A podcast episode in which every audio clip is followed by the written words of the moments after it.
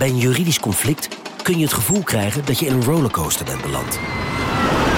Je wereld staat op zijn kop en je bent de controle even helemaal kwijt. Dan is het fijn als je bent verzekerd bij ARAG. Daar werken topjuristen en advocaten die je begrijpen. Die een stap extra voor je zetten. En je het gevoel van controle teruggeven. Met kennis en informatie, met heldere uitleg en met gericht advies. ARAG, juridisch probleemoplossers. Een maatschappij waarin iedereen meedoet. Een gezonde, groene en rechtvaardige wereld. Daar willen jij en heel veel andere mensen best iets aan bijdragen. In het klein en in het groot. Dicht bij huis en ver weg.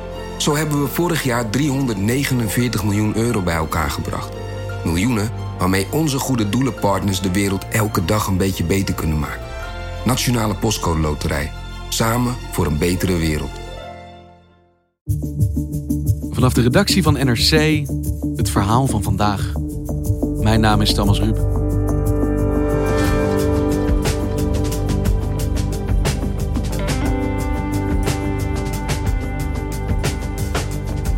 Onze wereld is de afgelopen tijd gekrompen. Noodgedwongen ervaren velen van ons hoe het voelt om afgezonderd te zijn. Alleen. Sommigen misschien zelfs voor het eerst. NRC-redacteur Gemma Venhuizen koos daar afgelopen zomer zelf voor. Ze trok de bergen in met een tent, wat lucifers en de vraag... leren we onszelf echt beter kennen zonder anderen in de buurt?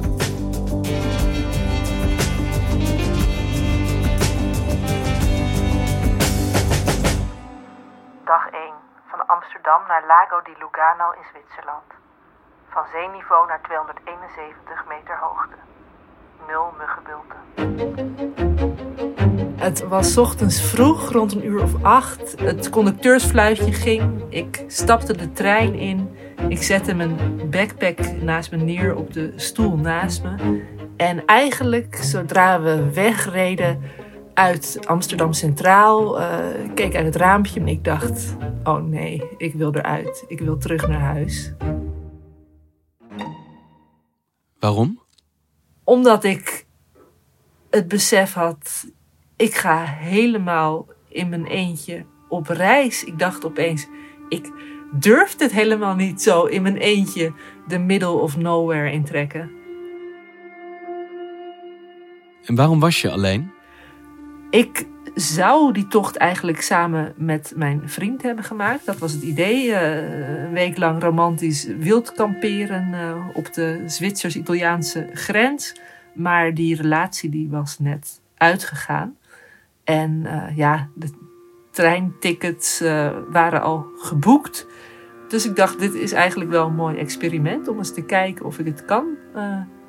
me een beetje afzonderen van de buitenwereld.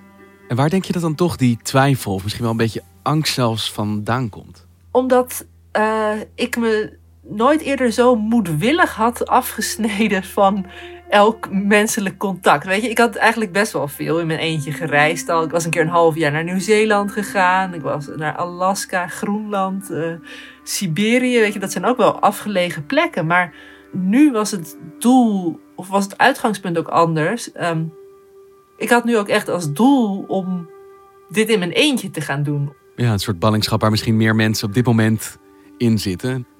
Nou ja, dat is het natuurlijk. Er was niks heroïs of, of extreems aan. Het was een, weekje in je eentje de bergen in. Um, maar ik denk wel dat, dat alleen zijn of uh, ja, je afgesloten voelen van anderen is sowieso voor veel mensen wel een, een herkenbaar thema op de een of andere manier. En juist ook in deze tijd. Want opeens zijn we allemaal noodgedwongen afgesloten van mensen die we het liefst een knuffel willen geven. Um, terwijl we juist ons kwetsbaar en angstig voelen en misschien juist extra ook verlangen naar die troost. Maar je had een keuze hier. Je kon ook nog uitstappen. ja. Nou, ik heb serieus echt bij station Utrecht heb ik mijn backpack op mijn schouders gehezen en stond ik dus ongeveer buiten de trein. Maar toen dacht ik, nou, uh, ik doe het maar. Je ging? Ik ging en uiteindelijk kwam ik die avond in het Zwitserse stadje Lugano uit, bij het meer van Lugano, voor uh, ja, dat weekje de bergen in. Dag 2 van Lago di Lugano naar Lago di Sascola. Van 271 meter naar 1739 meter hoogte. Acht muggenbulten. De volgende ochtend ben ik me nog één keer te buiten gegaan aan het ontbijtbuffet. Dus uh, chocoladetaart en champagne en alles door elkaar. Omdat ik dacht, nou als ik hierna een week lang op waterige havermout moet overleven, dan uh, neem ik het er nog één keer van. Dus uh, misselijk heb ik toen mijn tas ingepakt en toen ging ik op weg naar het dorpje van waaruit ik mijn tocht zou beginnen. Vanaf daar was het die dag nog 1100 meter klimmen. En ehm, het ging wat minder eh, ehm, snel dan ik allemaal gedacht had. Zwitserland werd net geteisterd door een hittegolf. Dus het zou die dag, geloof ik, iets van 40 graden worden. En ehm, het was eerst uh, gewoon een best wel stijl, zigzaggend bospad. Dus het was wel blij omdat ik nog een beetje schaduw had van de bomen. En geleidelijk ja, kom je op zo'n heel mooi uh, Zwitsers Alpenweidje uit. Dus uh, gras en nog wat bloemen. Ja, zodra ik dan boven die boomgrens kwam, dan zie je ook wel mooi de besneeuwde bergtoppen in de verte. En ik had dus zo'n idee van, oh ja, meteen zodra ik dan alleen ben en ver van de maatschappij, ja, dan beginnen die filosofische gedachten. En dan komen die mooie, rijke, diepe bespiegelingen op het leven. Um, maar eigenlijk dacht ik alleen maar, oh wat is het heet.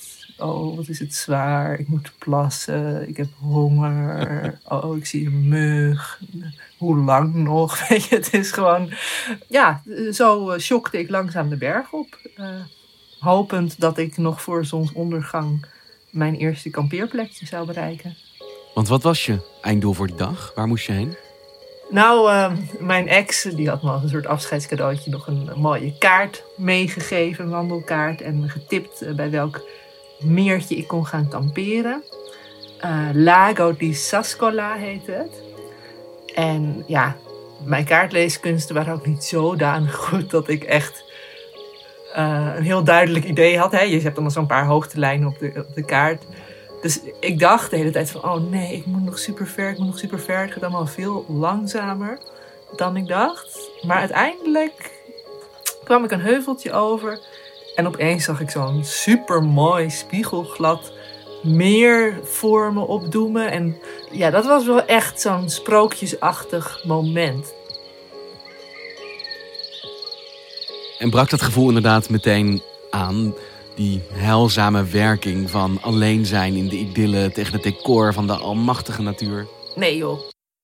Nee, ja, ik, was, ik, was, ik had even een moment van opluchting na die uh, lange slopende klim omhoog. Maar goed, vervolgens kwam het geworstel alweer met... Oh, hoe zet ik eigenlijk in mijn eentje deze tent op? Dat heb ik nog nooit gedaan.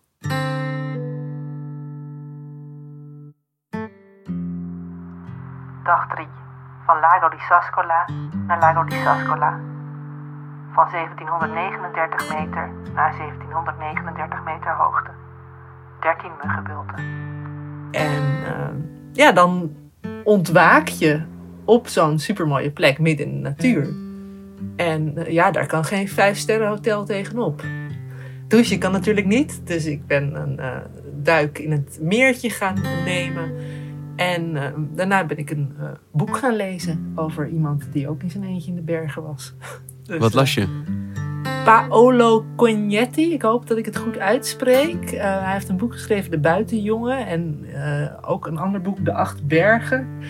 Hij is wel heel erg bekend geworden met die boeken, juist ook omdat ze gaan over dat van de maatschappij verwijderd zijn en, en, en tot jezelf komen. Dus uh, hoe cliché dat ik juist dat boek had meegenomen. Maar uh, hè, nogmaals, ik dacht van dat, dat draagt vast bij aan dat, dat grootste en meeslepende gevoel van in de natuur zijn. Ja, het is er ook een geliefd onderwerp van de literatuur. Jezelf terugtrekken, afzonderen van de maatschappij, de natuur in en dan eigenlijk tot je ware zelf komen. Ja, dat is uh, al eeuwenlang natuurlijk. Maar in al die boeken wordt het steeds de hele tijd zo van: oh, de mensen of de maatschappij is het probleem ik trek er weg en, en, en, en dan word ik gelukkig. Of dan, dan vind ik mezelf weer. En... Ja, het is een beetje het idee van afzondering is niet beperking, maar het is bevrijding. Um, voelde dat voor jou ook zo daar, alleen aan dat meertje? Uh, nou, het is heel prettig om even niet de voortdurend keurende blik van de maatschappij op je gericht te hebben. Zeker als je iemand bent die veel gaat piekeren over van, oh, zeg ik niet iets stoms of uh, wat voor indruk maak ik op iemand anders. Als je eenmaal in je eentje in de vrije natuur bent, dan, um, uh, dan wordt het leven zo lekker overzichtelijk. Dan is het, zijn dat die primaire basisbehoeften die ertoe doen. Ik was op een gegeven moment was ik echt als een soort achtjarig kind aan het rondhuppelen en, en springen en, en dansen. En uh, dat kind hervond ik weer een beetje. Weet je, dat ik opeens een beetje hutten ging bouwen. En in die zin had het ook wel iets bevrijdends. Dat ik dacht van, oh, ik hoef even geen collega of vriendin of weet ik veel wat te zijn. Of volwassene. Ik mag gewoon even doen wat ik wil. Wild plassen, naakt zwemmen, weet je. Niemand doet je wat. Geen medemens betekent geen regels. Nou ja, en ik denk dat het dan te vaak wordt doorgetrokken naar geen regels, dus geen problemen of geen moeilijkheden. En het is ook een soort vlucht. Dus je kunt even doen dan alsof het volwassen leven, alsof of de regels en de buitenwereld niet bestaan. Maar als ik maandenlang daar op die berg had vertoefd, dan was dat de hele tijd uh, rond het meer huppelen en um, mijn innerlijke kind herontdekken misschien ook wat saai geworden. En was je echt alleen? Ja, die dag was ik echt alleen. Ik heb helemaal geen uh, mens gezien. En ja, toen heb ik s'avonds nog even wel naar de sterren zitten kijken. En ik heb die nacht eigenlijk heerlijk geslapen. Dag 4 van Lago di Sascola naar Lago d'Alsasca. Van 1739 meter naar 1857 meter hoogte. 16 muggenbulten.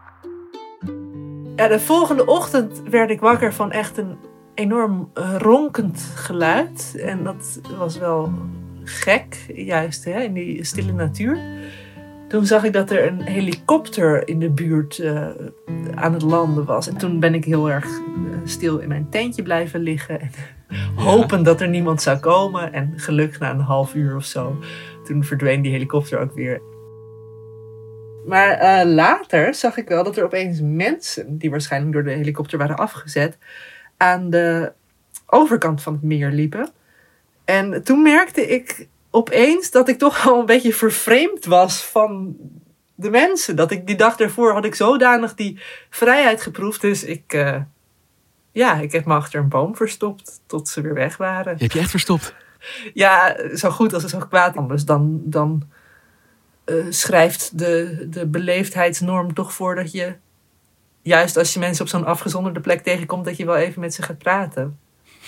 Ja, je kan niet doen alsof je ze niet ziet, dan denk ik. Nee, nee. Dus, uh, maar goed, uiteindelijk uh, gingen ze weer weg en was ik weer alleen. Maar 48 uur en je bent eigenlijk sociale interactie al zo'n beetje verleerd. zo makkelijk gaat dat dus. Hè? Ja, dat uh, ik kan het ook heel makkelijk, uh, kun je ontwend raken um, van de maatschappij, denk ik. Of ik in ieder geval.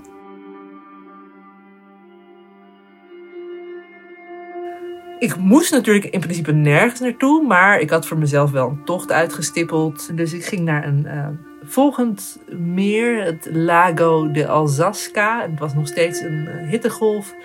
En op het moment dat ik wegging, was het best wel een emotioneel moment. Juist omdat het plekje me zo een beetje al had verzoend met mezelf. Uh, ja, toen ik wegging, dacht ik wel, ik hoop dat ik hier ooit nog terugkom.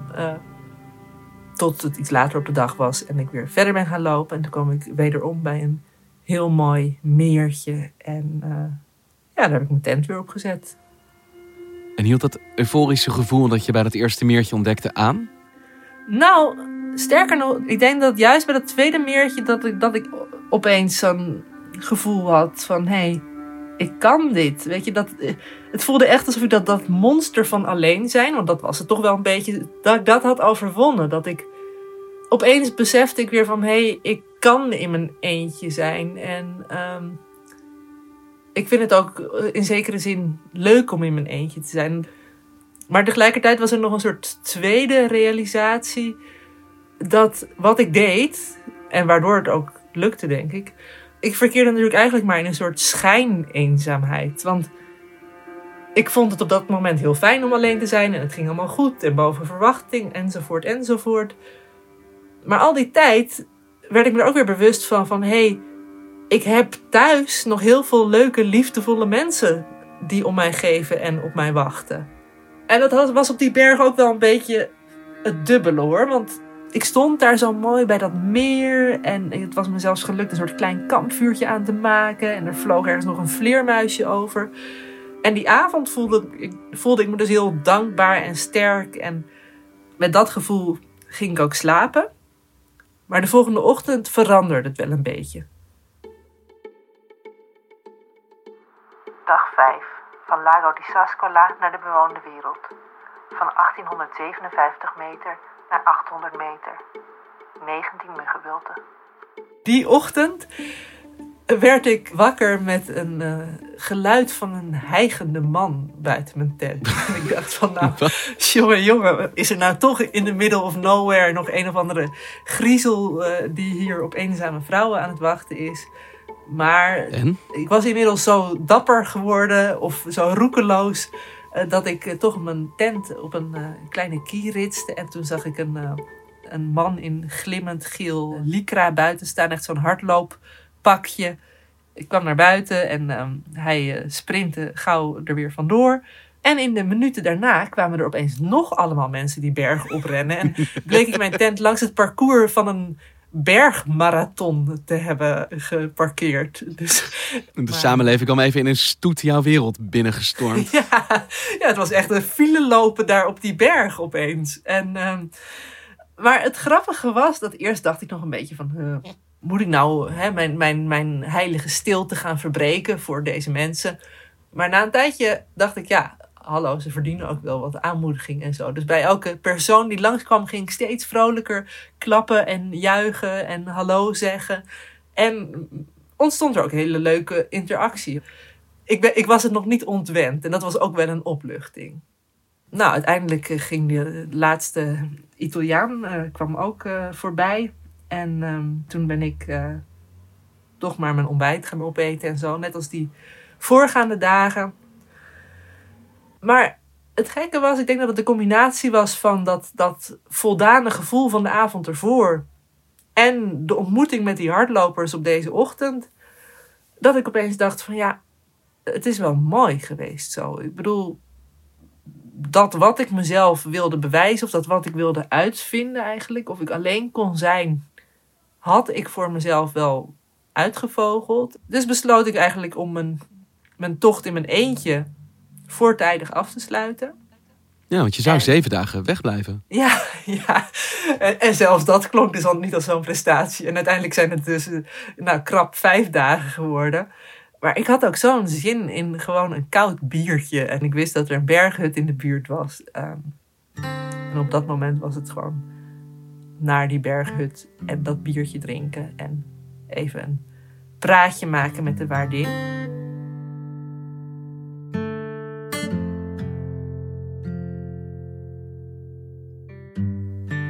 Het is niet zo dat ik nu uh, super makkelijk alleen kan zijn. En nou ja, zoals nu ook in deze periode, af en toe uh, vliegen de muren me toch ook nog wel tegen me op als ik in mijn eentje ben. Maar ik ben wel betere vrienden geworden met mezelf. Want denk je dat op een bepaalde manier ja, eigenlijk de halve wereld nu collectief diezelfde ervaring opdoet, maar dan niet zelf verkozen, maar noodgedwongen? In grote lijnen denk ik wel dat er nu inderdaad heel veel mensen in een vergelijkbare situatie zitten en dat dat ook voor een soort saamhorigheid zorgt. En dat zie je ook wel aan alle initiatieven van mensen die zingen op hun balkon en uh, toch nog proberen oogcontact te maken naar een voorbijganger op, op straat. Weet je, iedereen zit in hetzelfde schuitje min of meer. En daardoor is denk ik ook wel de, de empathie of het, of het inlevingsvermogen naar anderen toegenomen, hoop ik. En als je anders naar binnen leert kijken, dan ga je dus ook anders naar buiten kijken, merk jij? Ja, dat heb je wel mooi samengevat. Dat uh, juist door die blik naar binnen te richten, weet je ook dat het naast elkaar bestaat. Dat je uh, soms alleen kunt zijn en er ook van kunt genieten bij gratie van het bestaan uh, van andere mensen. ik hoop dat we gewoon ook binnen afzienbare tijd weer extra stevig uh, die andere mensen in onze omgeving kunnen omhelzen. Dat heb ik ook gedaan toen ik terugkwam uit de bergen trouwens. toen was ik gewoon heel blij. Dan kon ik iedereen weer een dikke knuffel geven. En was ik ook extra blij om weer onder de mensen te zijn. Ja, dus misschien kunnen we allemaal snel straks afdalen uit deze bergen. Precies. Weer terug de drukte van de stad in. Dankjewel, Gemma. Ja, nou, dus dankjewel. Ja, succes met alleen zijn nog de komende tijd. Je luisterde naar vandaag, een podcast van NRC. Eén verhaal, elke dag. Dit was vandaag, morgen weer.